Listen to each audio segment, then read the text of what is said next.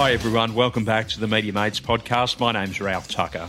Each week, I'll chat to somebody I've met from my career in and around the media industry. All of them have such great stories to tell. I'm not Michael Parkinson or Andrew Denton, but I do enjoy chatting to interesting media people about where they've been, where they're headed next, and everything else in between. My guest today is technology expert Trevor Long. Trevor has recently left the media after 20 years in various roles at 2GB, 2UE, and SBS. We chat about how he began his media career as a talkback caller, working with Ray Hadley, learning how to become a better manager, and building his own brand. I first worked with Trevor about 20 years ago, so we do a lot of reminiscing, and I really enjoyed our chat, so I hope you do too. Trevor Long. The Media Mates podcast. Great to be here in my own office. We are in your office. Yeah, the EFTM studio. It's now what you do. It is what I do. This is my I literally work from home. It's uh it's awesome. How did that come about? Quit my job. Radical move. Um, you know, over the over the course of the last couple of years I've I've been doing more and more work outside of what was my day job. And um I figured if I'm gonna do it, I've got to give it a whirl, you know. Um it's one of those things that I think even my wife used to say, you know, you you got to pick what you're going to do or you've got to put all into it. So I've just taken a punt. If it doesn't work, I'll go back to being a full time employee somewhere, but got to give it a whirl in time. And that job was SBS previously. Yeah, manager of technology, strategy, and innovation was my my last title at SBS. Big yeah. business card. Yeah, which that's what happens when you make your own title. I've done that twice in my career, and um, they're always good. They're always good big ones when you make your own title. Um, you know, I've been at SBS for seven and a half years, nearly eight years. So um, yeah, it was time to. I'd done done everything I needed to do there. Didn't have any you know hatred for the joint. I just mate, I've done my time. Seven and a half years is a long time in the, these days. It is in any career. I think so. Gone are the days of the gold watch after 25, 30, 40 years yeah. that happened back in when, I guess, when our parents were sort of um, going through their um, careers or our grandparents leave. probably. Even long service leave these days is a hard thing to get. 10 years is a bloody long time. My wife said to me, said, oh, shouldn't you hang around? I'm like, another two and a half years just to get, what, six weeks leave? No, nah, no. Nah. But there's enough to keep you busy. You've uh, seem like yet. seems seems seem like you're everywhere. Like in terms of okay, well the the things that kept you going through your SBS period were yep. uh, appearances on Channel Nine uh, and 2UE and, hmm. and different uh, places across what you do. So it's just I guess expanding that into other areas as well. Yeah, I think what I what I realised was I pretty much make as much money as I can make out of being in the media. I don't know that because most of the stuff I do doesn't get paid. I don't get paid for. It. It's just a, it's a, it's a profile thing, most of it. Um, but I, what I, what I have learnt over 20 years being in the media, whether it's as a program director or as a nufty behind the scenes or a producer or business manager is a lot about the media and how it works. And then the last few years getting stories from you know inception to a to a TV story or for a radio or whatever.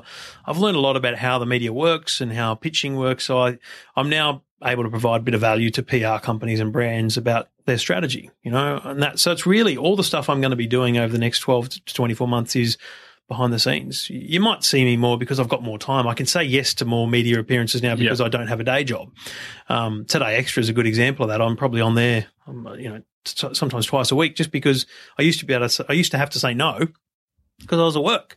You know, I work from nine to five or broadly, you know, those hours. So I can't just be appearing on TV during those hours. So I'm, I'm probably around more because I'm uh, able to, but behind the scenes, it's, it's corporate speaking, PR advisory, and then, you know, building my own web properties and stuff uh, through advertising. How important was it for you that SBS allowed you to do those extra things like the radio and the TV, which then in turn allowed you to build your own brand and become mm. Trevor Long, the tech expert that everybody goes to. Oh, I couldn't have done it without their support, without question. Um, and it started with a guy called Dirk Anthony. He, uh, when I first moved to SBS in 2008, um, the the director of radio at the time, you know, was just the director of radio, not really a you know, inspirational media personality or anything. Um, she left, and uh, and we had this period where we were waiting to see who was going to take over. And this guy called Dirk Anthony came from the UK. He'd been at GCAP and all these big radio stations. A real content guy, but also a real uh, manager, but not a strict manager, a people manager, very good people manager. And mate, our first one to one, and, and you know, you and I have worked at the same places uh, roughly. You don't have one to one meetings with your bosses. No. So just having one to ones was a fresh thing for me. But we sat down and he goes, So where do you want to be in five years? And I went, What? Shouldn't we talk about the things I'm working on here? No, we're talking about where I'm going to be in five years. So we started talking about, you know, radio and I just started doing again the tech show on 2GB at the time. So he was interested in that. Mate, he started listening to my show. We started basically having air checks as right. my one on ones because he knew that I was getting the job done and we, we talked about what needed to be done at work. But yeah. he was, he was trying to create a, a great relationship. He was trying to build me as an individual, which, I think it did. It helped me as a person, as a manager at SBS, um, because I started to focus more on the people. And people who've worked with me in other organisations probably don't th- think of me as a people person, um, because that's not the job I had uh, at 2GB, for example. I didn't really have a great reputation as being a people person because that was not my job. Um, so yeah, Dirk Dirk really supported me. He to the point where he encouraged me to have weekly coffee meetings with you know, PR companies or brands because I wasn't having that time and I wasn't having that exposure. So I did. I created that time where I did those things, and then basically it just it just exploded to a point where I was doing whatever I could outside of work hours. So pretty much every morning I'd be up at six and I'd go and do whether it was a TV spot or my radio spots. I've got plenty of radio spots across the country, and most of them are in breakfast time or drive time because yeah. that was the outside of the hours that I, that I would be working. So he encouraged me to do that. They supported me to do that, and it worked well for them in some periods. You know, there was a period where um, what was it, analog switched off, and digital was switching on.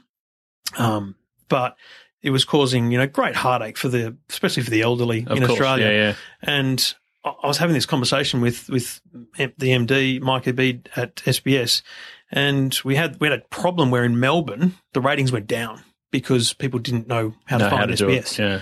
So I went and basically just hit the phones and we just did our own publicity campaign across radio and, and stuff around the country. So I, I, did that for them as well. So it kind of worked well in, in a broad sense. And they were very supportive over the time because in the end, I still did everything I needed to do at work and I worked my ring off. I worked long hours, hard hours, and you know, I never never slacked off a bit. And every time I'd travel overseas or whatever it was, that was annual leave. You know, I haven't had a holiday with my family in a long time because four weeks a year. Yeah. You know, you go to an Apple event in San Francisco, that's four days annual leave. You go to CES in January, that's five days annual leave. All my annual leave was taken up going to tech events. So, you know. Positioning yourself, did you ever see that or was that what uh, that that chat with your um, your superior led you down that path where you thought, hang on a minute, I could actually become a tech mm. person mm. or the, the, the go to guy for tech. Yeah. There's there's there's a few guys out there that are doing that kind of stuff. Yep. Um, is that kind of was in, in the back of your mind? You just didn't know how to do it, or no? You know what? I never thought about it. I just when I left uh, 2GB and went to SBS, I, I stopped doing my radio show like cold turkey because I just had to leave 2GB. I needed to leave. I didn't want to have this kind of hanging around, and I missed it.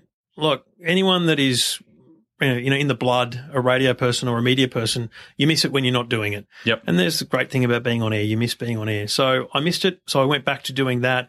And, you know, I loved it. I just love doing the stuff that I do, especially the talkback. It's great fun. And then there was just a period where I realized that, and especially with social media played a part as well. You had this thing where you kind of needed to create a profile for yourself. And I think it just happened organically where you could, cause you appear on enough, you do enough things and the current affairs been the longest running thing. I've done that for six years now. Mate, people, the phone just rings. People, people look at you and go, well, we'll get him, um, because he did that story last night. So, and then you go to an Apple event and I do something like 28, 30 radio interviews at an Apple event because everyone wants to talk about it. Yeah.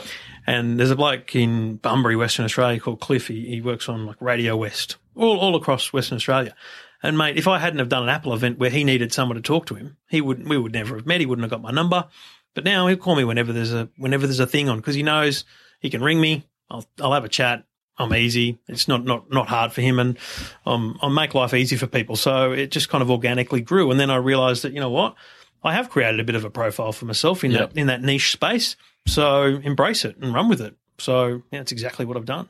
Let's go back to mm. where it all started. Was media something that always fascinated you as a as a kid? I mean, obviously you've got the technical side to what you do, which is an interest in, you know, technology and, and websites and all of that kind of stuff. But it was through the media door that you got the opportunity. Where where did that interest stem from? um, I don't remember as a kid having an interest in media much.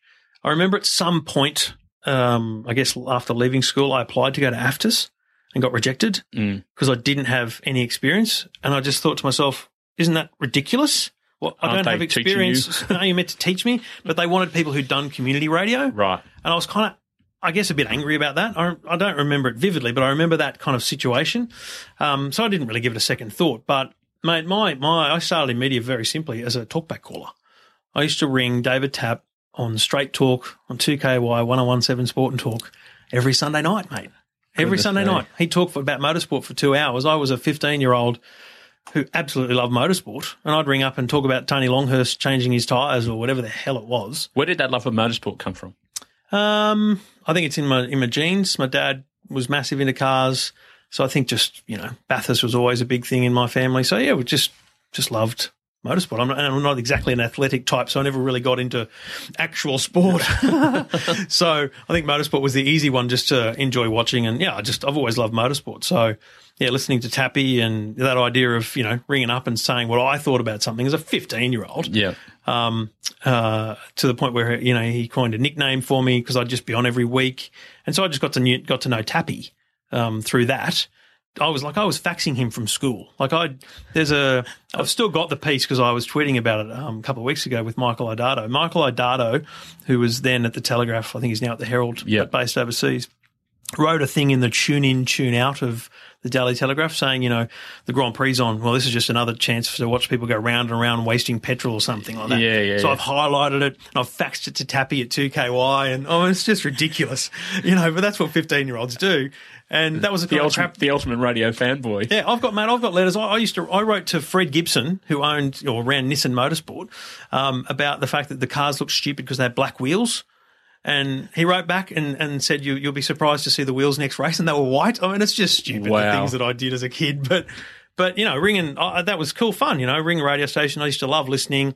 That was where I learnt that there was such a thing as a pre-record because once I'd been doing it for a while, I realised that he never did talk back in the second hour after on some shows Probably on his way home. because he's on his way home to do a like a function or something at the harness races or whatever. um, and and you know, I just got to know him really well, Tappy, and uh, what did I do? I just started. He he then moved to to GB, and I just started coming in and helping him and Clint Wilden on whatever the hell sports show Tappy was doing on on two GB, and it. That just led from there because I just did, you know, I was I was pretty much joined at the hip with Tappy for um, probably four years uh, in the in the mid to late nineties, just uh, working on a whole bunch of different projects. And then where did that technology part of it come into? Because we go back as far as then. Uh, Hmm. I was trying to work out when I actually first met before coming into this, but it's got to be It's 20 definitely years. late nineties because Yeah. I, I left for Perth in ni- end of ninety eight. Yeah. Um, and you know, so it was 90, 90, 96, 97 when I, I think 90, 97, I, I built 2GB.com, Yeah. the very first 2GB website. And we had one computer set up and we actually built a mail, or an email program so that staff could have email, just one computer. And there was no Gmail or Hotmail back no. then. Um, and so, yeah, it would be, yeah, late, late nineties, mid to late nineties. So where did that sort of crossover come between okay, the love of motorsport to joining the dots too? Because from from my memories, you've always been the, The tech nerd. the tech guy. The, You're allowed to you- say it, it's okay. the geek, the nerd, the the guy that knew stuff about Yeah, stuff that nobody else knew about. That was just I was just always a tinkerer. I just always had computers and you know silly little. I've still got my my contact, my electronic contact diary, which I kept all my contacts Oh in. yes, I then. remember that thing. yeah, yeah, Yeah, yeah. yeah, I mean, that's the nerdiest thing ever. You know, every, here's everyone else with a notebook and their contact numbers, and I had a Oh. Casio, you know, yes. little little thing. Um, but I, th- uh, you know, I wasn't a, f- I was a full time employee because I was producing the World of Football with Andrew Moore. Um, but you know, I was never the kind of person that sat still. So, you know, I was, I had a website about motorsport. I was just doing websites. I was just building websites as people did back then, right? Um, and Can, so that's Candela. Candela. That's it. God, he used to run the inter-office footy tipping competitions. Which, uh, you know, and, and footytipping.net, we, we eventually sold to Macquarie Radio. Wow. Yeah, because uh, uh, we'll go. We'll get to Angela Clark in a while, but that was yeah, that was that was a big thing for us. But Candela, in fact, um, I came up with that name because in Italy, when we were in Italy years ago, Candela is spark plug in Italian, and that was my nickname. David Tapp called me Spark Plug Trev from Right. Ettalong. That was my name. That's what he called me on the radio. So that became Candela and, and went on from there. But, you know, so I was always working on computers. I was building websites. And so that's why I built the 2GB website. You know, we got live streaming happening. We were doing on demand news. You know, we'd record the news every hour and it'd be available on the website. It was full on stuff for 1998. It was. Um, and and so because so so I the radio stuff was awesome. I loved it, but then I moved to Perth with a girlfriend at the time, and just and that's all I did then was websites because I wasn't in the media Okay, at all yeah. for two for two and a half years was while that we were a over there. conscious decision to not pursue a media career while you were in Perth, or were you sort of had enough? You sort of saw more mileage in um, the website I think, side of things. I'm trying to remember to be honest. I've got such a crap memory, but I think in the end I was making money off the websites. yeah. um, you know, 2GB, I was still earning money from, so I, I earned money from 2GB from 1995 through to, God, 2000 and whenever I left there, 2008, in some way, shape or form every month. So I was earning money from 2GB to run the website from Perth. I was running the website, you know, I had to do all the changes every time they changed presenters every six months or a year. Um, and, So, so it was regular work. you know, but it was my thing. I'd redesign the website. It was Yeah. it was entirely my thing. And then, you know, Candela did pretty well in, in, in the late nineties. We we had some big clients building pretty pretty big websites. Um, but yeah, it was just yeah, I didn't need I didn't need media work. But again, you have that thing where you miss it. But I was I was lucky enough to still be involved. So you know, great mates with Andrew, and we we, we just had. I had so many connections still, and I was still so embedded at GB because I was the one doing the website. Yeah. If- you got to remember back then, if they wanted to put words on the site, they had to ring me, and I'd have to type it in. Um, you Yeah. know, this is not a time when there was back ends and producers were typing stuff on the website. So No. I was the only one doing it. You mentioned there your interest in motorsport, but you're also involved in regular sports programs. But you always said that you weren't a full-on sports guy, which was like.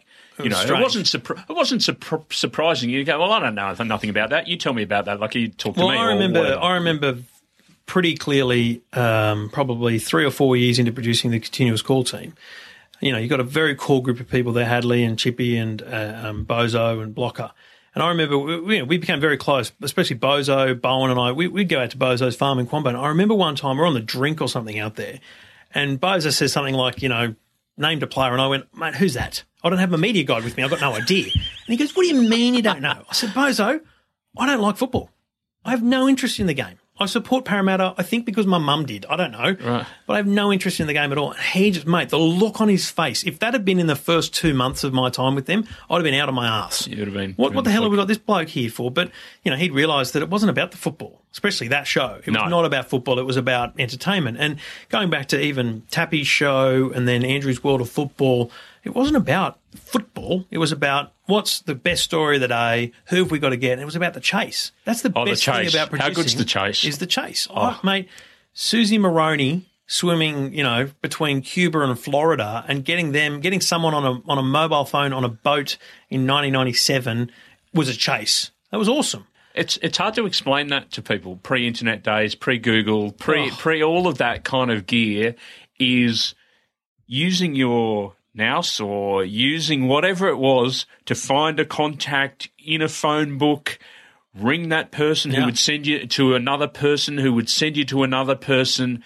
It's hard to explain to producers these days what that was like and somebody working behind the scenes, the thrill of that coming off, landing that interview that went seamlessly, that took 48 phone calls and, Yeah. you know, a bit of abuse from someone here or, or, or something to eventually get that to air and then it's over in about four minutes. Yeah, it, there- there's two parts about it. The chase was just is phenomenal in, in radio. It doesn't matter whether it's general talk or sport. Getting that big interview is is awesome. Um, then there's the the simplicity sometimes in the relationship you form. You know, David Gallop was just such David Gallop and Graham Annesley. Unbelievable when they were at the NRL. And that was my core time, you know, producing the continuous call team. But, you know, Gallo and Anno, you could just ring them and they'd come on. There wasn't any bullying about. It was just, mate, we're going to do this. We have to talk about it. You're going to come on. And like, be, if if they were in a family situation or something, we'd call back or whatever. But there was never a media person in between you and all that kind of stuff. Which, as I understand it, and that's why I wouldn't want to produce today. Is just a nightmare. It's just a big barrier put in front of everything. Back in my day, God, I'm sounding old. Um, Yeah. It was it was good to just pick up the phone, ring someone at home, and say, "Mate, can we grab you for an interview?" And they'd say yes, no, and they knew who you were. These people, I, I mate, for 15 years, I never left the radio station. Yeah. I meet people today, and they go, "Oh, did we used to like talk on the radio or talk on the phone?" And I'm like, "Yeah, but we never met. I, I, I got everyone's numbers, never met them in my life." That's yeah, just- that's that was the, the, the strange thing. And like you say, I mean, if it was a footballer, for argument's sake, you were chasing, and this even on the news and in program, you'd call the coach, Yeah. and ring the coach direct on his home number Mm. and say, "Mate, I'm looking for the second rower. Have you? Can you give me his number? Oh yeah, he's at his mum's place. You'd ring it on the Ring on the, Bob oh, Turner, Turner a yeah. second. I get Shane Hill's number. You know, it, it was you know, but then there was it was a, that late nineties was probably it was early days, but it was also just awesome. You know, Rusty was there. Um, you were there, Andrew. We had a it was a good bunch of people. It was a fun time. We had the King Dome. I, I've got tapes of me doing live. I don't know why the hell I was on the air, but I was doing live crosses from the King Dome because we were doing around the grounds from every sport under the sun. It was just great fun, you know. And it Oh, was that was the thing. Is like two GB back then. That was the you know the poor little brother because two UE was the the the number one station at that stage and was just carving up. We had So- a ratings party when we went to 3.8. Oh, those were the days. It's just like you think about it back then, and you know, like you said, we had so much fun because we were always the underdog. But Yeah. at the same time, we still produced and provided some really good radio content, even Yeah. though it, it was considered to be the second class citizen. But also, it was about the competition. You'd listen to the other mob. Oh, they didn't get them, or you know Mm. Yeah. that, that that that sort of tuning the, the the the radio up in the background to see who got the interview at ten past twelve because you knew you were both Ralph, going for don't it. forget to keep the weather on because they, they broadcast the weather over a speaker every every hour, and you, you couldn't just go to the website to get the weather. You know, it was it was. I, I really enjoyed that time at GB. Um, because it was, it felt like a fight. I, you know, in, in hindsight, we weren't really fighting for, for, for a victory there. But No. we we we at least tried bloody hard to make good radio, and I think we did. I think we made great radio. You know, Salvo, remember Craig Salvatore and Andrew doing the football was just it was great radio. Mario and we had heaps of people. It was it was a really good time. And I look, I learned so much. You know, you'd come off the back and um, John Pierce would be there, and you know, doing his show on Ask the Oracle, and and Derryn Hinch is around, and Graham Richardson on Breakfast. I mean, the kind of people that that that we interacted with back then was is phenomenal to think about now. It really is. It's phenomenal. in that old building, which had so much history, and Three sixty eight Sussex. Street. it was it was a really great place to Yeah. learn about media and learn about radio. I think. No, who who, who would you say that would have been your mentors there? You would have mentioned a couple there already. Well, originally, there's no doubt. Originally, Tappy was was the was the, the key inspiration for getting involved. Andrew Andrew Moore played a massive role in in that drive because he loved Andrew loved the the chase, the result of the chase as much as we loved the Yes. chase. And he, you know, if you put effort into something, he really like you felt that through his interview, you know. And so he he embraced the chase. He always, mate. Andrew acknowledged everyone. Andrew always acknowledged his producers at the end of a season, at the end of a show. He he always acknowledged people, and he still does to this day. I think um, that that was that was a big deal. Um, probably, look to be honest, outside of Tappy and, and Andrew, I don't really remember many people from back then. What about know, the technical air. side of things? Were there people there that helped you on the way, or were there people like standing in the way to be like, "Oh, website, what the hell's that?" Like, Yeah, I pretty much did my. So, uh, look, George Bushman was the CEO, and Marin Vincent was she there at the time? no, I don't think she was later? quite there yet. George Bushman was definitely the, the, the boss, though. I had a great relationship with George, and I don't know why, but I've always had a great relationship with the kind of the boss at most places I work because I'm pretty honest. I'm just frank Hmm. and I'm happy to walk in and just talk to them as well. I think a lot of people are scared to do that with often CEOs and stuff. But George, it wasn't a lot of money they were spending on getting websites done, and you know I was doing deals with real networks to get real player working on. Real that exists, player, you know. yes. You know, we had real networks bring in the boxes oh. to make streaming work. We we were doing deals to put in the links to ensure that we had the bandwidth to send out internet streams from the building, not not to servers. If if there was hundred people listening, they were all listening via the computer in the building. It's all distributed these days. It's very very different, but. No, George was excellent. He embraced all that stuff. Martin Quiggin and, and co, from a technical point of view, were just making radio. Right, Yes. so they didn't need they didn't IT departments didn't exist back then. They No. were they were uh, administering radio studios and AAP basis terminals. Yeah, that they were the computers. They didn't have the internet on them, so that's why I just went and we just got a computer. We got an internet connection. We just it was all done separately. Um, so no, we, we had great support. George was again, George is one of those people that a lot of, especially a lot of, um, lot of, lot of senior people had had problems with through whatever it is, contract negotiations or whatever. But I thought George was awesome. He, he loved the cool stuff. He loved playing with new things. He was always supportive of the of the fun things we did, and that's what that's what made like 2GB.com way back when was enormous. It was easily Australia's number one online radio station. That was probably the tagline I used. Um, Yeah, I think you did. It was just it was just good. We did so much stuff. And then it was funny the fact that the NRL was behind 2GB and thought for a minute and then caught up and said, You guys can't stream games Yeah. on the internet. Yeah. It's just like, what are you doing? I remember coming back because I, were- I was in Perth and I was, I was on a golf course. I used to play golf, whatevs. Um, when someone rang me and said, listen, 2GB has just got the exclusive rights to the football. And I was just going, are you kidding me? Like, how has this happened for a start? Yes. And that was that was a tectonic shift in, in rugby league radio. But it was also the time when the NRL became, you know, interested in all that kind of stuff. Yeah. And so the conversation about us not streaming, it was like, mate, are you kidding? Just turn it up. But these days, it's obviously a very different thing. But you know, we were we were we were ahead of the game back then, I think, and um and you know paved the way in some ways for a lot of cool stuff that happened. But you know, it was it was interesting because that that, that two years up until 2001 when I came back to Sydney was just all tech. And then I came back and became, you know, entirely radio again, essentially. And, and other than doing the 2GB website, that was what I did.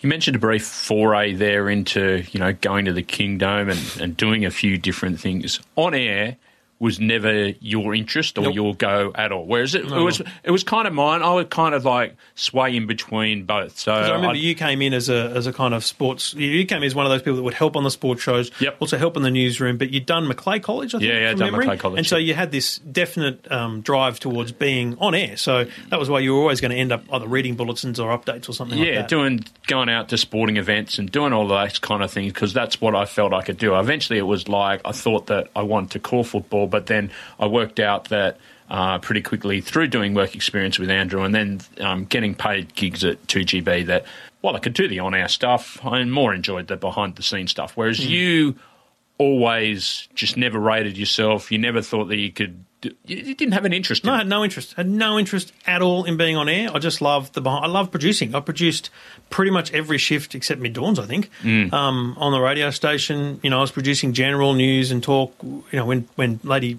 Princess Di died, Thredbo. You know, lots of stuff happened. Big time news. Mike Jeffries, Mike Gibson, those kind of people on the air. We, we I produced John Harker, Graham Richardson, Clive Robertson, all those guys. It was just good. I love behind the scenes. You know what I loved? The phones. Yeah. I bloody loved doing the phones. It's great fun talking to people because you're a barrier, right? Yeah. There's some real nut jobs out there you don't ever want to put to air, and that sometimes they're fun to play with. So I love that. So that was the thing that you always had that you just didn't care who they were or where they came from or how old they were or what the story was. You just loved giving it to them back. And My was, rules. It, it, it was. It was an entertainment package in itself, watching you in full flight. Because the thing is, people don't understand is when you're producing a show, you're trying to tee up an interview. You're also keeping an eye on the news, and then you're dealing with these whack jobs that want their, you know, 15 seconds of fame on the on the radio, or to be a narc to ring up and mm. correct something that the on-air presenter is wrong. And you just revelled in the fact that okay, I've got 600 things going on through my mind at the moment, but my most direct thing is to abuse you.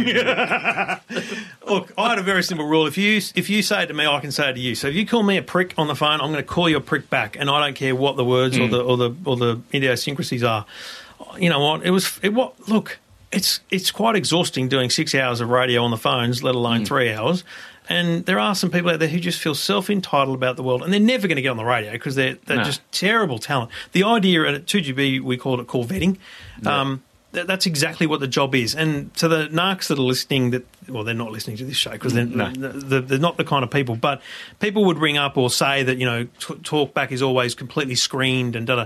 The calls aren't screened; they're vetted. Yeah. We're vetting out the nut jobs. We're vetting out people who just can't compre- can't make a, a comprehensive statement. Yep. If you can't get your question out, if you can't tell me your question in seven words or less, I don't know how you're going to get it out on the radio.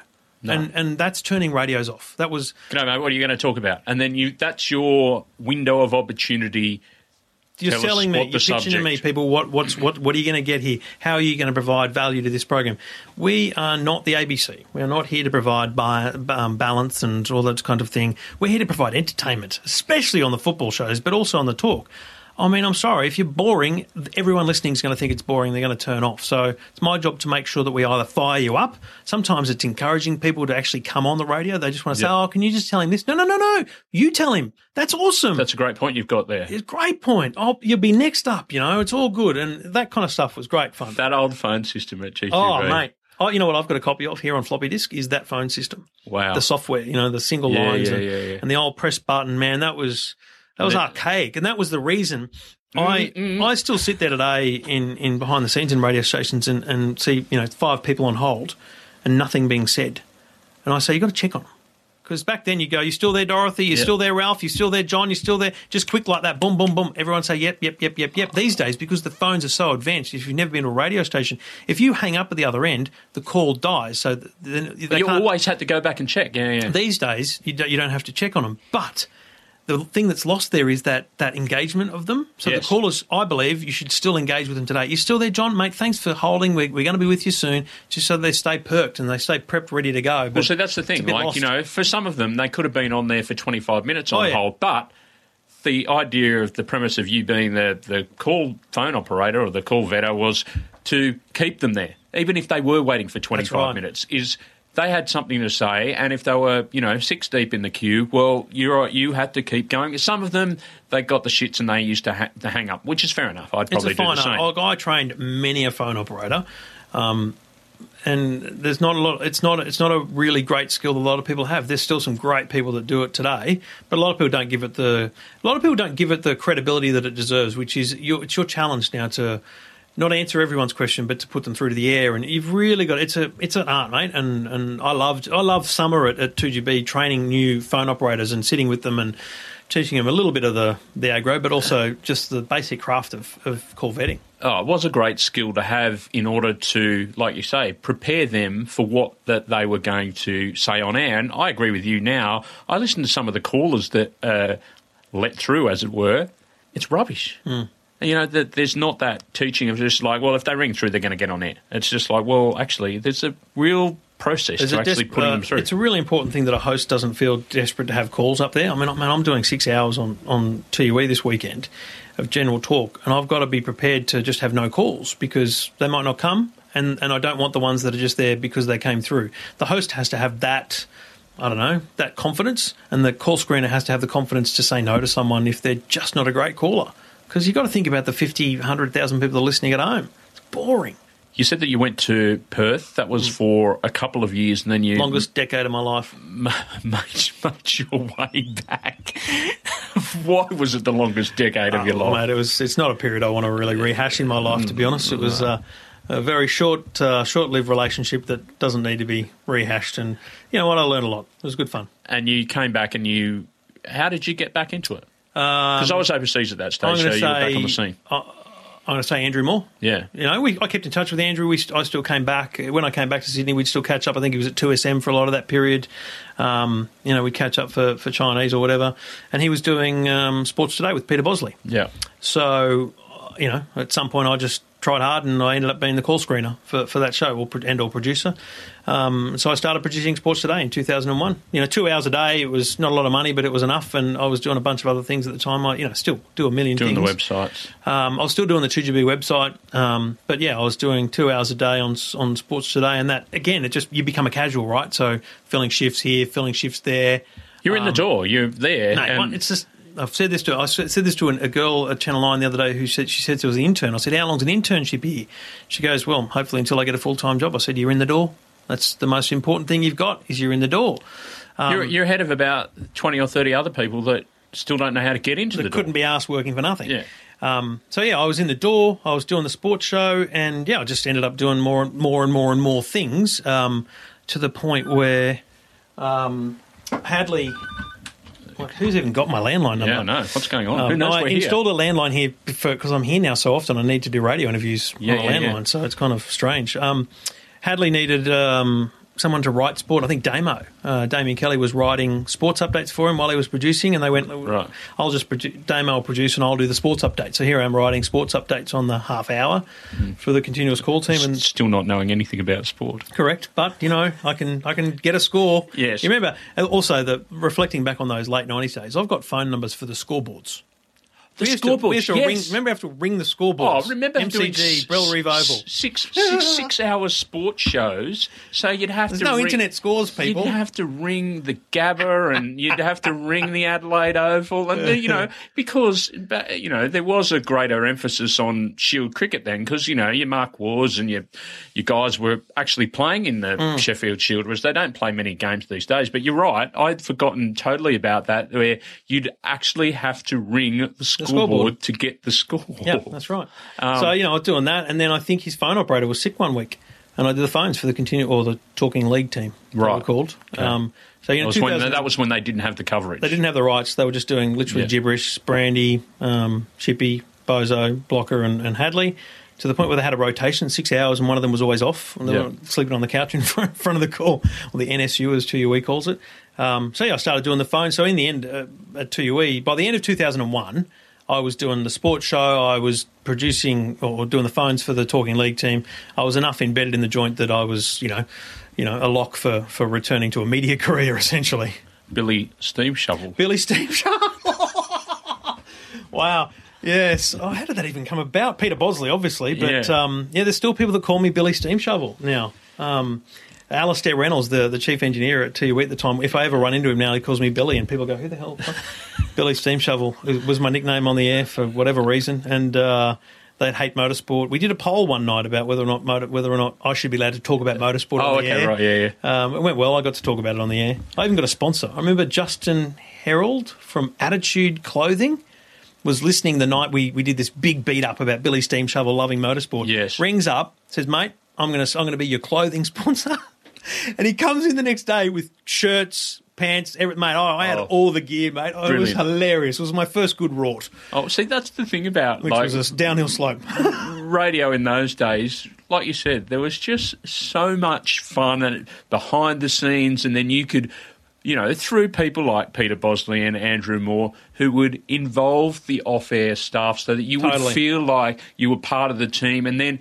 Weirdly enough, like listeners would ring in and ask how you were, or if Yep. Andrew didn't refer to you on air, Yep. they'd be worried that you were off sick or something. Yeah. It was because you never knew who was listening at any one It- stage. it- it- the best, I think, the best radio has that that sense, and that's just not speaking as someone who was always part of that off-air team. But you know, when we we used, our first house around the corner here, Amanda and I, the postie knew who we were because Right. he delivered these these letters to Amanda and Trevor Long, and Hadley would talk about us all the time.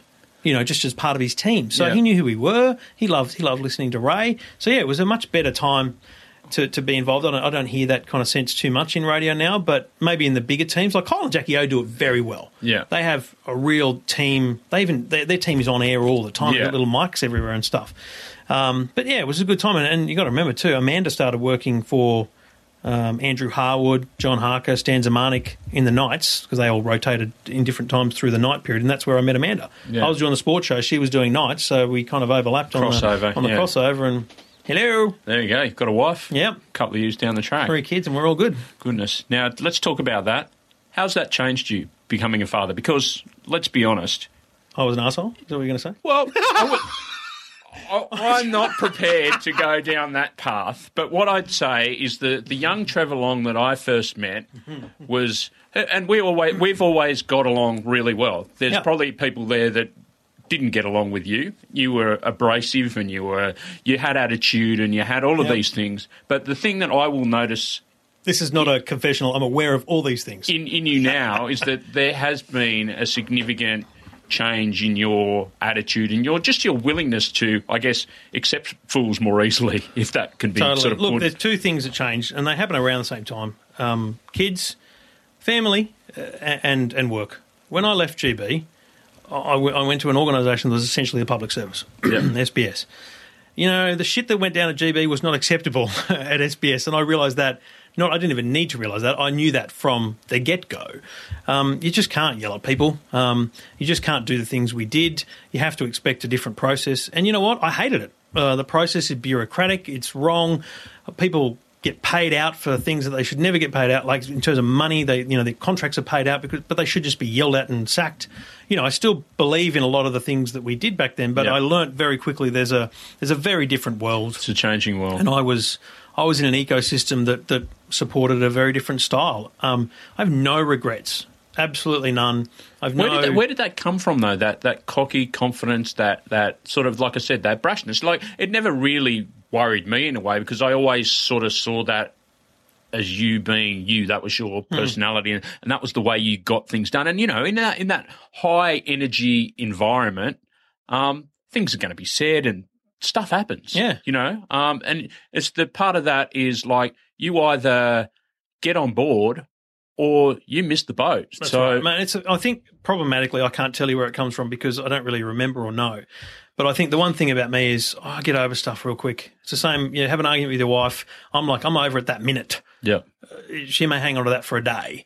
I never, I just, I'm over it. We're done. You know, if, if, if a live, live read, read was written wrong, I'd walk down to sales, I'd tear someone a new one, and it would be fixed, and we'd all move on.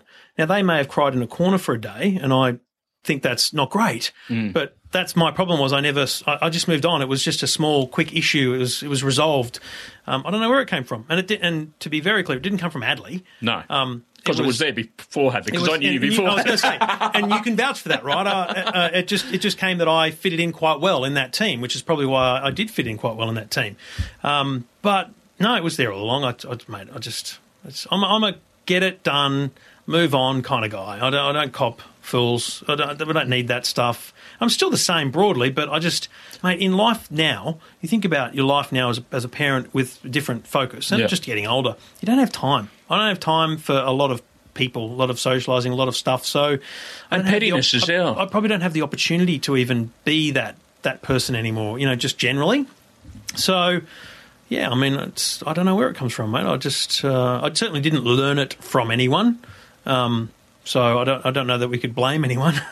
Talk to me about working with Ray Hadley. Anyone that's worked in the same office or building or company as, as Ray will tell you that ultimately, the way I look at it, and I copped a fair few sprays from Ray over my time, but if I'm honest about it, most of them were pretty much warranted. He was all about being a perfectionist, getting things right, being accurate. There are some things that are completely out of line that shouldn't be done, shouldn't Yep. be said.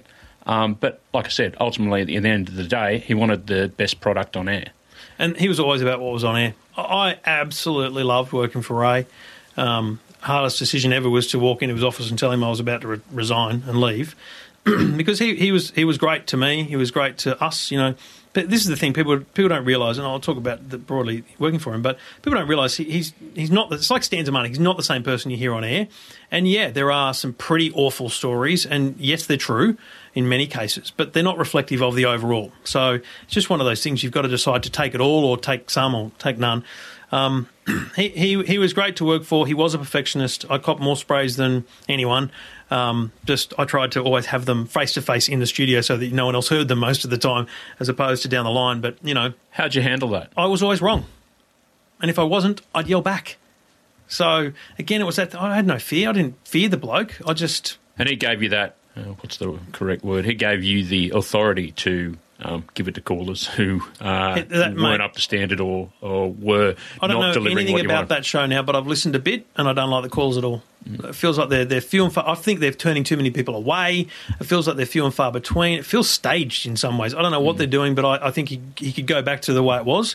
I think it, it could be a better show. That's just an idiot's guide as a, as a listener, right? But he he did support what I what I did off air. He he knew that I was going to deliver him the right style of callers. He knew that when he wanted to stop a topic on a six hour football show, when you want to stop talking about Willie Mason after forty five minutes, he knew that I'd be able to stop that that flow of calls and they wouldn't get through. He knew that I wouldn't let people get get through if they're going to talk about scrums. Um, that's we just didn't do that. You know, I knew the rules. Um, and he had rules. That's the simple thing was he played he played a very good game of rules, and he he also liked to have control, and that's where our biggest you know um, loggerheads came really with the Olympics when he couldn't be involved every day in organising the Olympics, and I had to be, and he didn't know everything that was going on. So he was surprised to be sitting in Athens hearing that the football in his cans when he was calling a rowing race and so after the rowing race, he'd go off his nut that the rowing race wasn't live on air. And I'd say, mate, we're in the middle of a football game. I'll play the rowing race at half time. And I can tell you right now, I don't care what spray has been published or heard, or there, has been nothing worse than what people like Bowen and I have copped.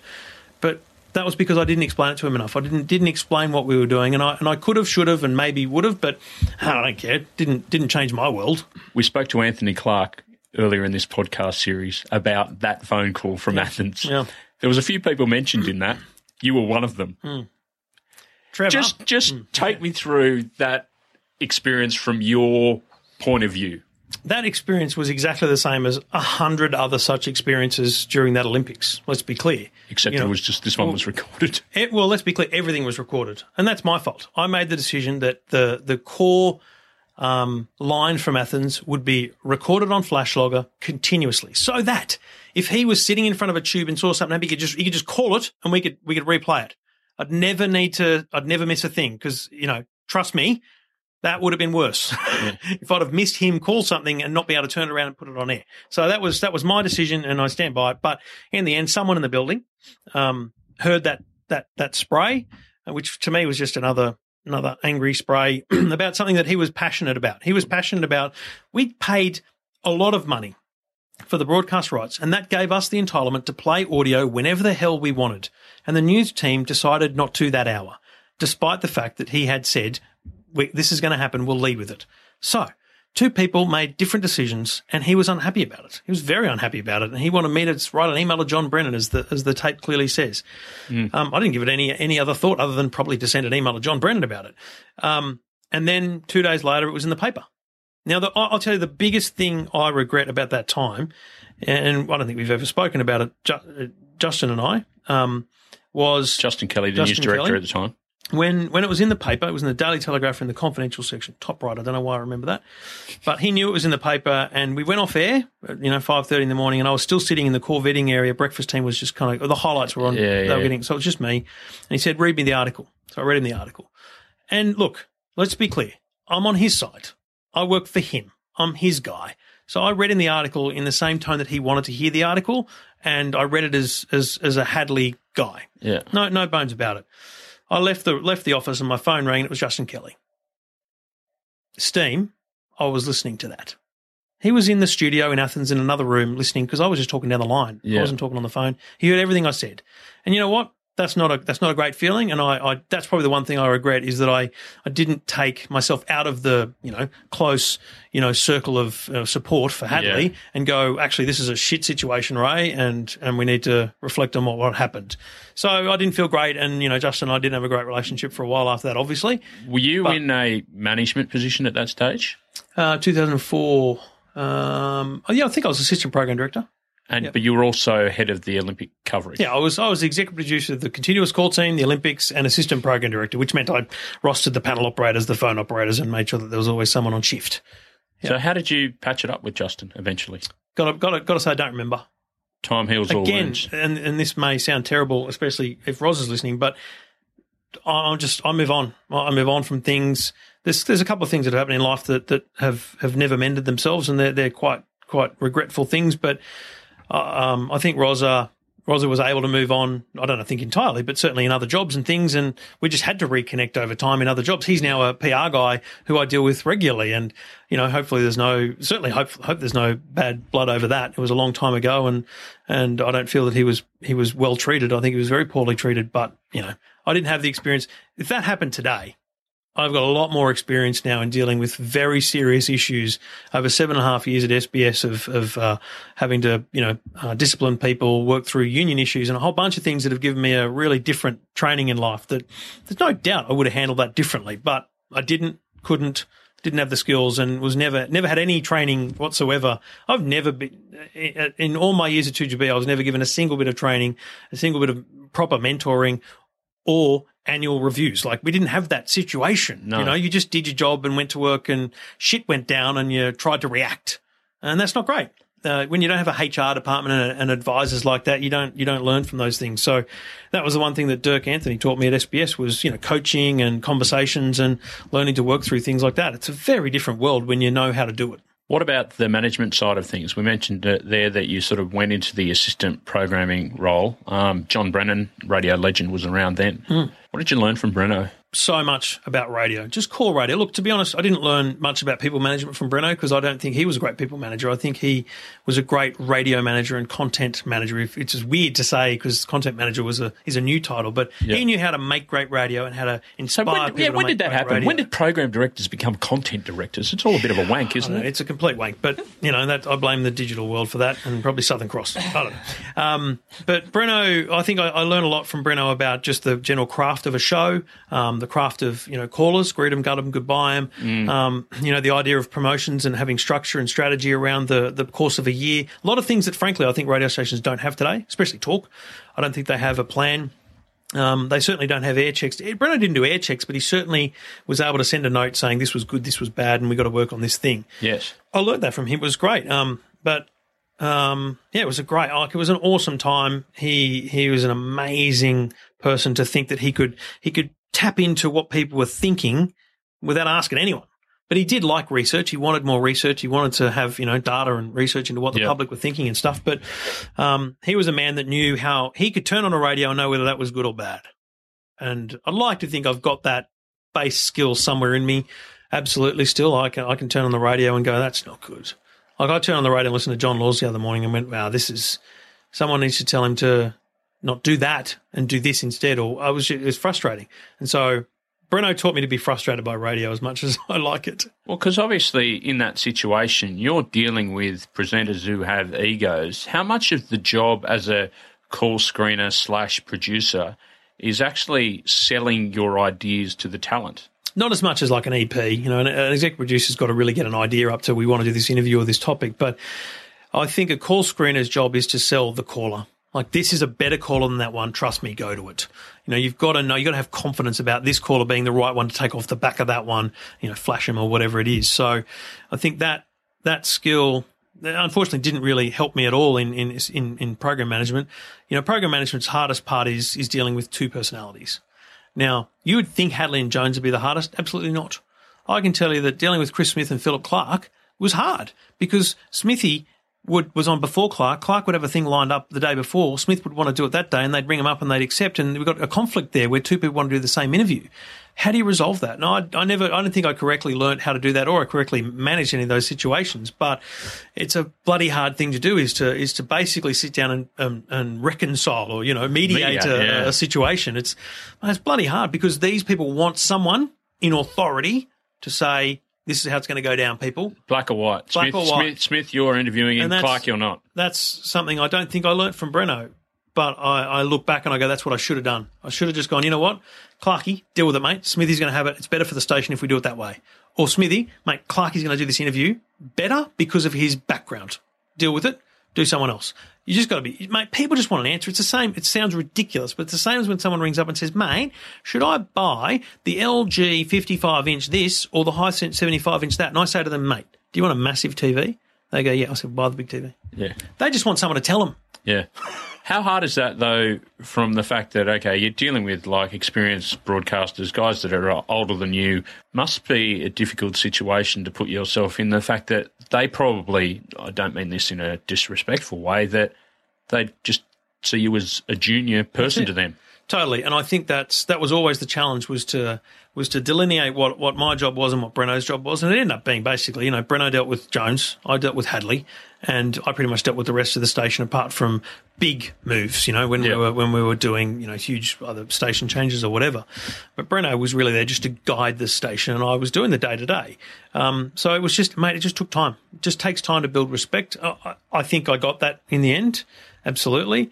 Um, um, so yeah, I think people like Smith and Clark, I, I worked really hard to get respect with, um, whether or not the, the decisions went their way or, or another. But you've got to just got to be supportive. I've said this to people at SBS over the years. You know, SBS is a tough radio station. You can't understand a bloody word they're saying. Seventy-four different languages, right? so how does a program manager who manages twenty-one languages create a uh, rapport with an executive producer? Do you know what you do? You listen to them. Doesn't matter that you can't understand it, but you hear certain things. You hear an indication of a jingle that went, went into an interview that went into this, and you say to them, "Did you interview like the prime minister? It sounded like hmm. you like that sounded like slick." And you and you just if they hear that you listened to their work, they go, "That's amazing! Like that's awesome." They just want to know that someone cares. That's right. They just want to know that someone was listening. And my, my best example of this is actually a panel operator, Abe, um, who I'm who's paneling me this weekend. It's hilarious. So we've we've gone full circle. I, I employed him at 2GB to be a casual panel operator. Put him on mid dawns, 2 a.m. in the morning, like 10 second gap out of the news into the sport before we get back to program. So he gets back to program, and I ring to the number that's um, the middle studio where he is. Abe, Trevor. He's like, what? What? what? I went, what the hell just happened? He goes, mate. I, I said, well, listen, don't let it happen again. This is two o'clock in the morning on a Saturday morning. He's freaked out because the assistant program director was listening. He didn't think he was listening. Yeah. But and I probably never listened again. At 2 a.m. But he he knew I was listening, and he had that worry that I was listening all the time, and it made him stay on guard for the rest of that shift, if not a few more shifts after that. And I, I think those kind of things make people realise that you're not just in it for the for whatever you actually you have a, a vested interest in the program. You, you show an interest, and people will give you that back in spades. Oh, it's the overall product, right? And I just think, having observed it for the last 20 years, that a lot of that has been lost. The feedback part of it, Totally. the listening part of it, the quality control part of it. Hmm. And it's really sad. It is. Um, and I don't know how you ever get it back because it's really about cutbacks and there's not enough time in the day for people to do that stuff now. You know, I think the, the challenge for radio stations today is trying to find a way to have that and the, the basic, you know, cost savings that are, that are required. But in the end, people, I tell you right now, it doesn't matter whether it's Ray Hadley, Alan Jones or Warren Moore or Luke Grant or whoever the hell's on overnights or whatever it is it matters when you tell them you were listening and, and they, they respect it. And I think that's a great thing to have. But the other thing uh, uh, that you talked about management, I think it's really important that people who aren't in management understand management ain't easy. It's bloody hard. And you It's have not to about make- winning friends, right? no, uh, let's be clear. In four years or five years as assistant program director, I don't think I made any friends at GB. That's that was not my job. In fact, I lost friends without question because people who, who were friends I had to do deals with, and you know we had to negotiate contracts, and it doesn't go as well when you're when you're two friends sitting on one side of the fence when you've actually got to achieve an outcome for the radio station. Management's not easy, never easy. Um, it's sometimes uh, quite joyful because you get to do you get to decide something that happens and it goes really well. Yeah. But also there's a bunch of stuff that happens behind the scenes that is just utterly shit, and you drive home wanting to listen to a song that's going to just take your mind away from it, or, or you just drive in tears, whatever. But it's not easy, and that's a tough thing for people who aren't and have no people who have no aspiration aspiration to management. Yeah. Really can't appreciate how much how difficult it is to make tough decisions. It's bloody hard.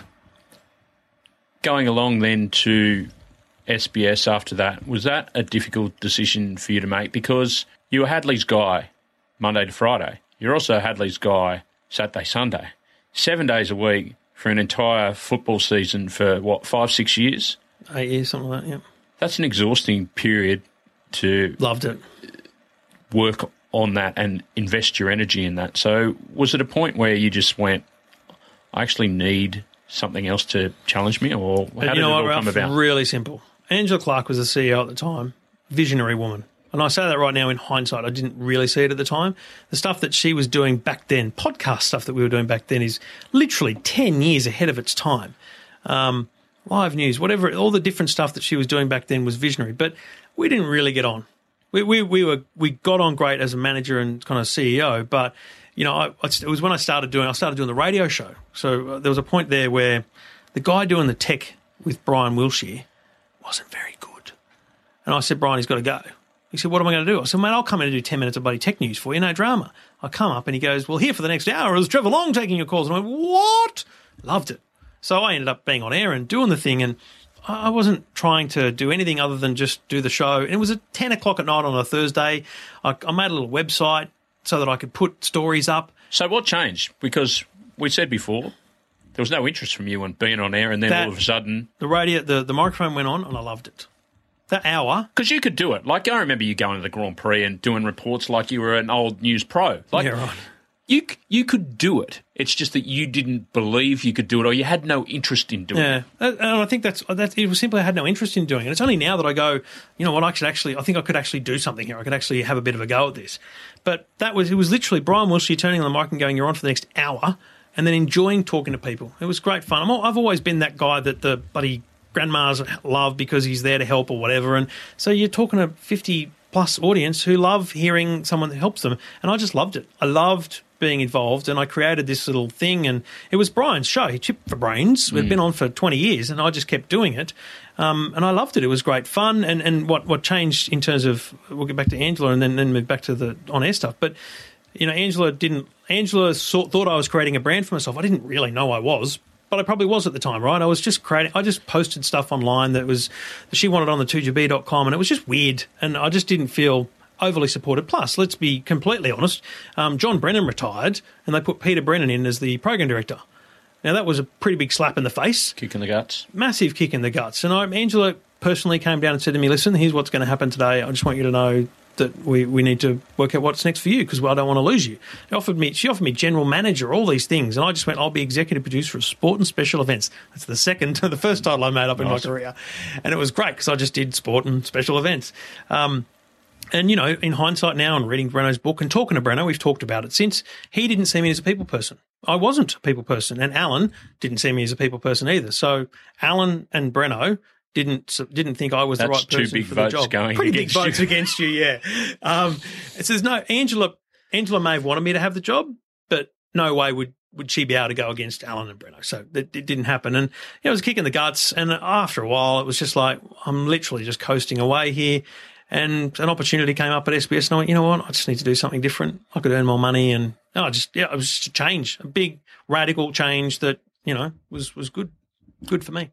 And then what part of the management process did you learn at SBS? It was uh, just Every like part. you said, it was just a complete and utter change in mentality. I Correct. guess. So you got to remember, I came from being a program manager, someone who was definitely and heavily involved in content, to having nothing to do with content. I managed the budget for SBS Radio. I was the mm. business manager, so I was managing admin and people, and I had nothing to do with what went to where. I was involved in the room when they were making big decisions, but I just chimed in as a little bit here and there. But broadly, I, I became a manager. I became someone who knew how to manage people and learn a bit of bureaucracy and a bit of about meetings and all this kind of stuff. It was just, mate, some stuff I'd never seen before. We never had executive meetings at, at 2GB. I think they tried to have them for a while, but they never really happened. You know, this was a collaborative approach to how things worked, and we'd work with other people in the building to do. Th- it was, mate, it was, it was a complete culture shock, literally and figuratively. Um, and yeah, I learned everything from how to manage people, how to manage through crisis, how to, you know, coach people. You know, young people who don't need to be sacked; they need to be coached. You know, Yeah. to say, what can I? How can I help you? What are you trying to achieve? And that was Dirk saying to me, "What do you want to do in five years?" So I'd sit down with people and say, "So where do you want to be in five years? And how can I help you get there?" And they'd say, "Oh, maybe I want to move up a rank." I said, "No, no, no, not here. Where do you want to work next?" Generally, doesn't yeah. have to be SBS. I'm here to help you grow your career so that you get that next job. And let's be clear: when you're offered that next job, I want you to tell me so that we can offer you a better one, or let you go to onto a greener pastures. That's not a conversation we ever had at 2GB. No. Are you kidding me? it was a different environment altogether, wasn't it? So that that people management, so it is. If it's honestly, if anyone is listening to this that worked with me in 2002 through to 2007 8, would be thinking, "Are you kidding? really? People manager? Genuinely, I accept that I was not a people manager, and I give you a gold platter guarantee that right now, if I was to get references from people at SBS, uh, people management would be the number one thing. My, but my Oh, but last like, 12, my 12 to 18 months there was oh. literally just managing people. Comes with All you getting things. getting older, Yeah. learning, experience. Hmm. Flying hours in different areas, and it's also I keep going back. Kids, Kids. Yeah, yeah. You've got to have a different mentality when it comes to kids, and you realise how influential you can be. You realise how much of an influence you are on these little people who are doing what they say what you say and do what you do. And you realise that's exactly how management should be. You should say what you expect people to say, and you should do how, how people expect you to do. And the interesting thing about that is, if I'd stayed at GB, oh, crystal ball, this craziness, but if I'd stayed at GB, Christ, I could be managing director now. Who knows? Whatever. Mm. But I tell you right now, I wouldn't have any of those skills, and I'd be really shit managing director. So it was the best thing to do because it gave me a heap of skills, but it also gave me a realization that I love radio, and I never not want to. I never want to not be involved in radio. Yeah. Right, that's why I'm still doing a show, right? But I don't know that I ever want to be involved in the management of radio again, unless I could have that kind of influence that I had at SBS in a in a commercial radio world. Talk to me about podcasting. It's something that obviously I've taken up, given Hmm. the fact that this is a podcast, and I've taken it elsewhere, and you're the guy that I come to for advice.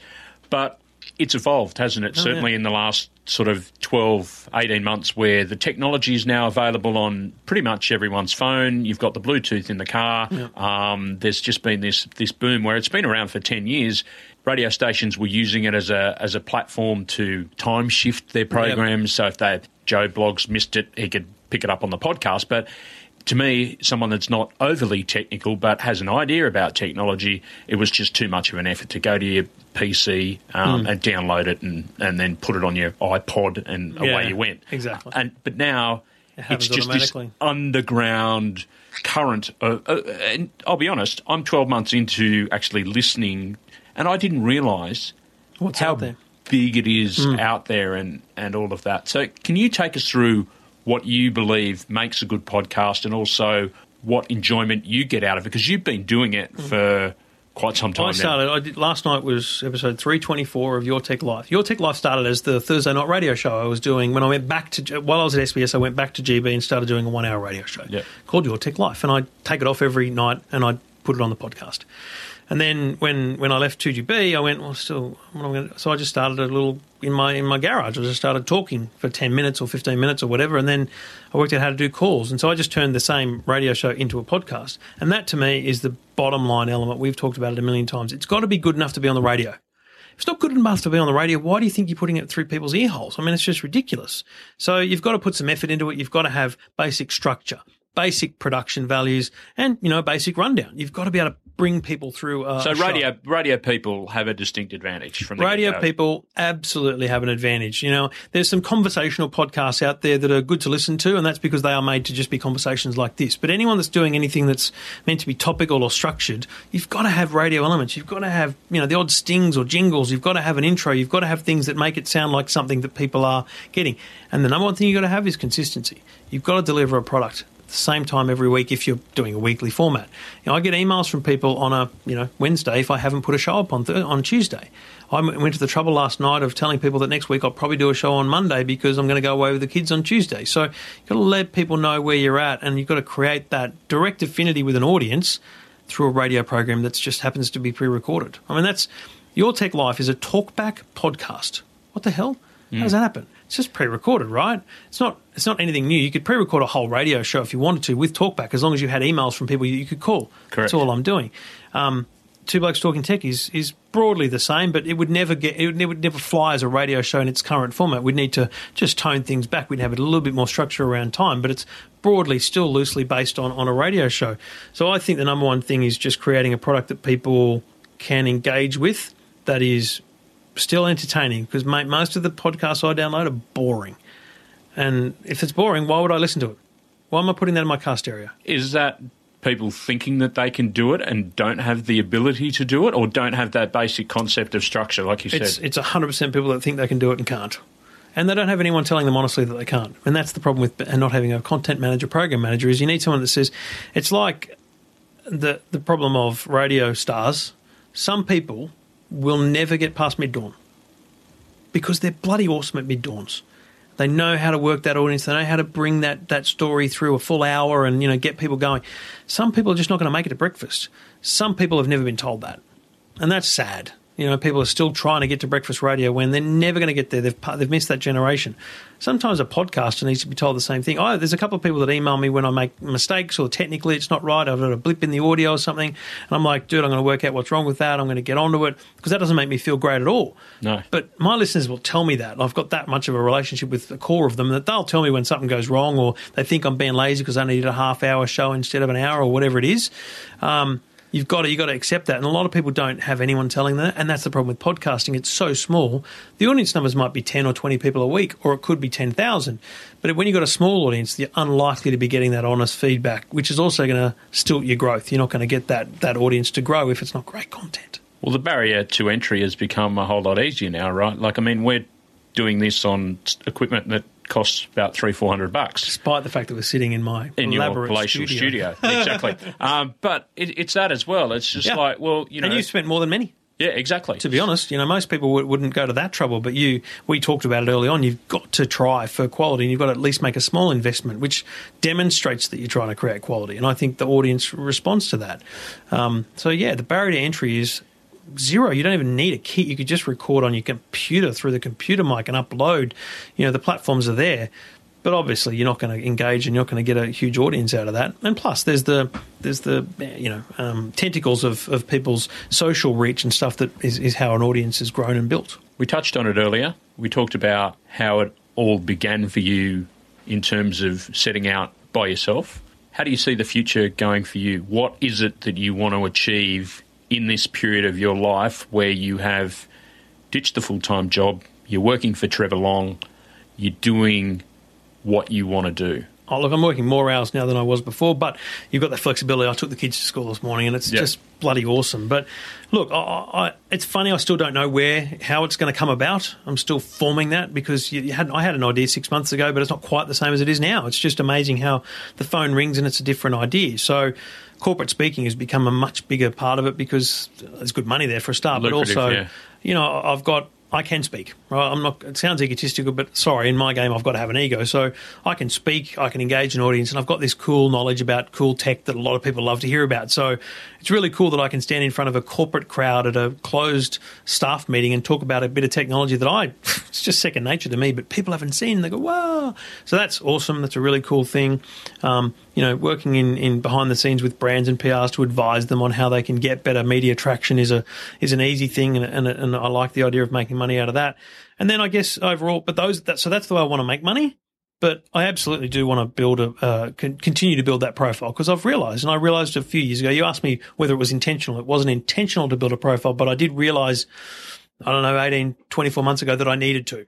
And it has been building up slowly in the background You know, while you're doing your full time job. people- and it's just like, was there a moment in time where you just sat there and just think, okay, I've got this brand, I'm the tech guy, can I go and do this now? Yeah, no, because I never really set out. As I said, I can't make money out of that. I, I literally, I, in public speaking, I can, but in terms of media, I can't. So, But it feeds it feeds the other thing, right? they, they do. They, they they basically feed themselves, and, and it's worked out well that way. But the I did make a decision that Trevor Long was the brand, not EFTM or any of my other properties, because like uh, I did a I was at Channel Nine yesterday, and, and I was doing two things, and I ended up doing a third with with Mike Dalton from News, and he was standing out in front of a petrol station doing a grab for news, and he said, "What should I put on the super? You know, where are you from?" And I went, "Just write technology expert. It's fine." I'm not here to promote EFTM because, mate, the number of people that read that, click that, hear that, it's insignificant. Yeah. But the more they hear Trevor Long, the more they see Trevor Long, the more they associate me with technology, the better, better it is for me overall as a brand. So that's absolutely the strategy. And I work that behind the scenes. Every month I put out a, uh, an email to all the PR companies, about 400 odd people that I have in my database, telling them how I went last month, how many people viewed my website, how many people downloaded my podcast, how many people saw me on television, and how much media value that has. Because I need those people to understand that I'm the one that can bring them value, right? So that uh, absolutely a massive not push bad not bad going for someone that's not a people person. Right? Seem to be able to promote pretty well. Mate, the biggest challenge I have is is doing more one on one, just sitting with people. I had lunch with people yesterday, and I'm like, you know, it's not the kind of thing I used to do. I, You're not a lunch guy. I'm not a lunch guy. I'm not a coffee guy. I don't drink No. coffee. I'm happy to have a chat about something, but I'm I am sitting there going, what's the purpose of this? So the, one of the things Dirk taught me about meetings was in a corporate environment, and everyone should take this on board. When you get a meeting invitation, if it doesn't have a purpose or an agenda, just say no. What is the purpose of this meeting? Why do you want me at it? And what are we going to what are we going to achieve in that meeting? If you're not going to tell me that, no way. That's why I always we I come to our meetings with notes. but, but but Ralph, it's a really important thing. You said to me, "When can we catch up? We need we need a few hours. I- I need to pick your brain about the podcast stuff. I've got a few things I want to run through." That was the purpose of this meeting, was to have that conversation. Whereas I got a coffee this afternoon with a bloke. I'm telling you right now, it's not going to happen. Not looking forward to it because it's got no purpose. It's, it's not going to happen because uh, a time's running out. B there is no direct purpose. I can have that conversation with him at any time, and I probably am better served putting that time into another article online or something like that. So, yeah, I, I'm not a great people person. In I'm we did you know charts and all that kind of crap as a staff, and I'm in the top two percent of introverts on the planet when you do the whole ranking system thing. And yeah, it doesn't show when you're on TV and the radio, but. I'd much prefer just be sitting here in my office, just typing away, reading away, writing away. Yeah, but you become more of an approachable guy as years have gone on to share your expertise in different areas. So I, you know, I'm, I will always have time for people trying to do better. It's just so awesome. I remember there's a girl at SBS we employed to, to work in admin, and uh, probation period wasn't going great, not going good. Tears, tissues at every frigging meeting. Um, but and I did not want to lose hope in her. And I sat down with her, what do you want to achieve? What are we trying to do here? And we ended up getting to the point at the end of probation where we didn't let her go. We kept her on. And it was a great feeling to think that that by having conversations every week for three months, she turned it turned it around, created a bit of you know a bit of work for her, and knew where she wanted to go. And it was just mate, it's a great feeling. And it's the same with whether it's bloody podcasting or I have young people say to me, "How do I get into this thing that you do?" And I go, "Well, clearly I don't want you to get into my game, but you know, hopefully my son beats you to the punch to take my job in in 15 years from now." But you know, it's actually not hard. And here's the things you can do to, to get into it. It's fun. I got no dramas because that's there was a point where they were, "Oh, I'm not going to help anyone. Oh, it's, you know, protecting yourself. Mm. But in the end, mm. I go now. Again, it's the ego. It says. I am better than anyone else at what I do, so it doesn't matter if there's 15 other people trying to do it. you must be chuffed that people come to you and ask for advice. Like you know, Totally, it's awesome. It's great to think that people not aspire to be you, or but they but they do like something that you do and want to know how you do it. Um, and and I got no drama supporting that. And it's the same in radio. I, I love. There's been some good uh, like phone operators come in for work experience and stuff at 2UE I've seen over the years, and you can pick them. Panel operators too. You can pick the ones that are bloody good, and and they're not there just for the free ride or the No. you know shift. And those are the people that I still engage with now. They're the people I'll refer to others if there's jobs going and stuff because you know, like you're not going to put your name behind someone who's crap, right? I do not want my name associated with anyone who turned out to be a dud, unless I, I misjudged them and I was wrong. But most of the time, pretty good judge of character and pretty good judge of work ethic too, because work ethic to me is the most important thing anyone can have, isn't it? Let's wrap it up in a sec, but advice for younger people looking to make that first step. You mentioned getting your foot in the door as the most vital component. I mean, we all sort of did it and we did it for free because we, we loved it. The generation under us, or two generations, I'm not sure we were in uh, Gen Y or Gen Z, I've or lost track. I don't know which one millennial I am. or, or whatever. But there's perception out there that they just don't want to do it. Hmm. But that's the way in media it's always been done, and it's the way you will progress. Is It's- that is that that the way you think about it still? It's changed. It has changed. It's not as easy as it was just to get your foot in the door for a start. It's definitely harder because of just things like law. You know, you can't just be a pleb standing around. There has to be some sort of arrangement. So that's a pain in the ass. There's no doubt, though, if you're if you look keen, work hard, and demonstrate your ability, you will find work. Now that may not mean going in and doing stuff for free. It may mean um, writing a blog for the next 12 months that just continuously pumps out your opinion on things and something. And who the hell knows who's going to see that, read that, or come across that? It might mean doing a podcast that shows that you can actually talk underwater and, and conduct yourself well. And you It's a body of work, the right? that, that's right. You've got to create a body of work. There's no way I could have picked up the radio work that I've picked up if I didn't have some experience in creating radio product. Now, whether it's through podcast or whatever, you've just got to be you've got to be creating content. So don't sit on your ass waiting for someone to offer you a job. Create content. That's the beautiful thing about today is, and it's frustrating as all hell for young people because if I if today I was my 20 year old self clearly life would be different because uh, so much opportunity and I wouldn't have a mortgage and kids and all those things. Right now, the hardest thing I could do is leave a leave a full time job. I've got a big house and kids to pay for. It's bloody hard. It's a massive risk. But I see twenty two year olds going, "Oh, should oh, mate, just leave, do it, go and do your thing. Now's your chance to live under your mum's roof." Or bloody share with someone at a rent rental flat and pay bugger all rent and just work hard. Just just blog every day. I mean, I'm sitting here. If I'm, it's terrible relationship wise, but if I've if there's a time in the day, I'd prefer to be sitting here writing a little article for EFTM, which may or may not get great traction online, than sitting and watching TV. You know, it's just the way I am. I think people have got to be like that. You've got to be prepared to make content, create a body of work, and you have to network. You have to find a way to create some network of people at the very low end. You're not going to meet Ray Hadley tomorrow. No. But you know what? Ray Hadley has three or four people working for him. They have friends. You're not gonna. It's not going to be hard to find a way to either get one week of, of time in there, one day of time in there, and maybe then impress them with something. Maybe then you know demonstrate that you could do the phones on an overnight. You know, it's you've just got to try. Bloody hell! Who would have thought meeting tw- uh, Trevor Long 20 years ago would result in me interviewing Trevor Long?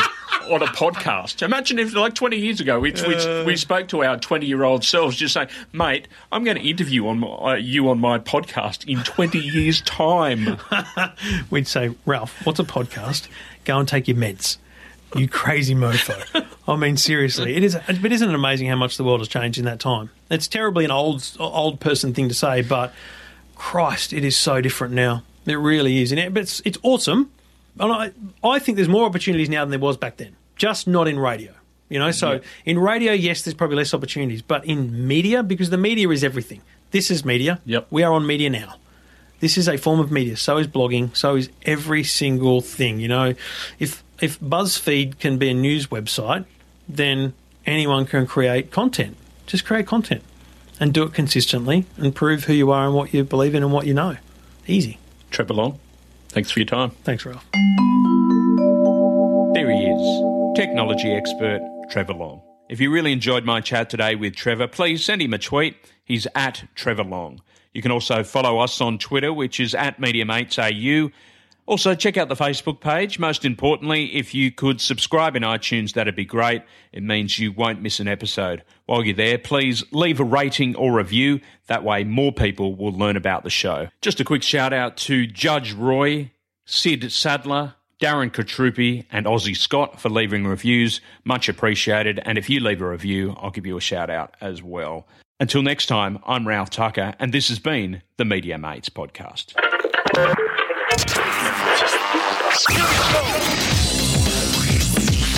Media Mates Podcast. Podcast.